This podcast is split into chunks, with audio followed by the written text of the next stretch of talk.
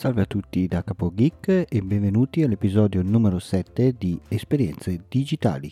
Ora che abbiamo iniziato a pubblicare le nostre puntate con regolarità, dobbiamo solo far conoscere il nostro podcast perché se non abbiamo ascoltatori allora il nostro podcast non serve a nessuno praticamente non esiste. Quindi la domanda di oggi è dove posso condividere le mie puntate in modo che le persone sappiano che esista e quindi lo possono andare ad ascoltare? Certo potremmo fare spam dappertutto e su tutti i social però questo non mi sembra una pratica molto corretta in quanto anche io essendo un utente mi darebbe abbastanza fastidio. D'altra parte però penso che comunque dovremmo perlomeno informare sia i nostri amici sia i nostri utenti tra virgolette che abbiamo fatto partire il nostro progetto. Quindi se diamo un solo messaggio col quale informiamo i nostri amici che abbiamo iniziato questo progetto, poi saranno loro a decidere se gli interessa andare ad ascoltarlo oppure no. A questo scopo ci viene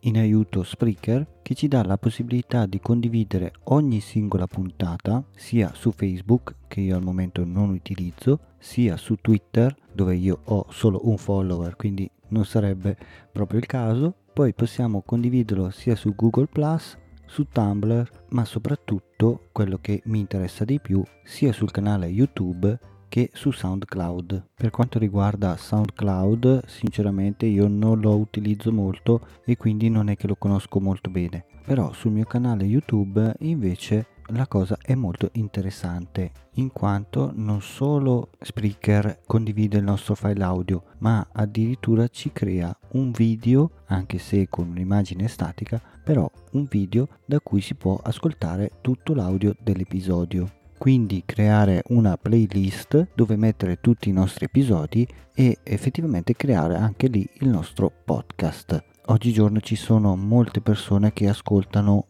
le canzoni tramite YouTube e quindi magari anche qualcuno che ascolterà i podcast. Inoltre Spreaker ci dà la possibilità di pubblicare il nostro podcast su Spotify, ma per fare questo bisogna diventare almeno un pro on air talent con un abbonamento mensile di 5,99 euro.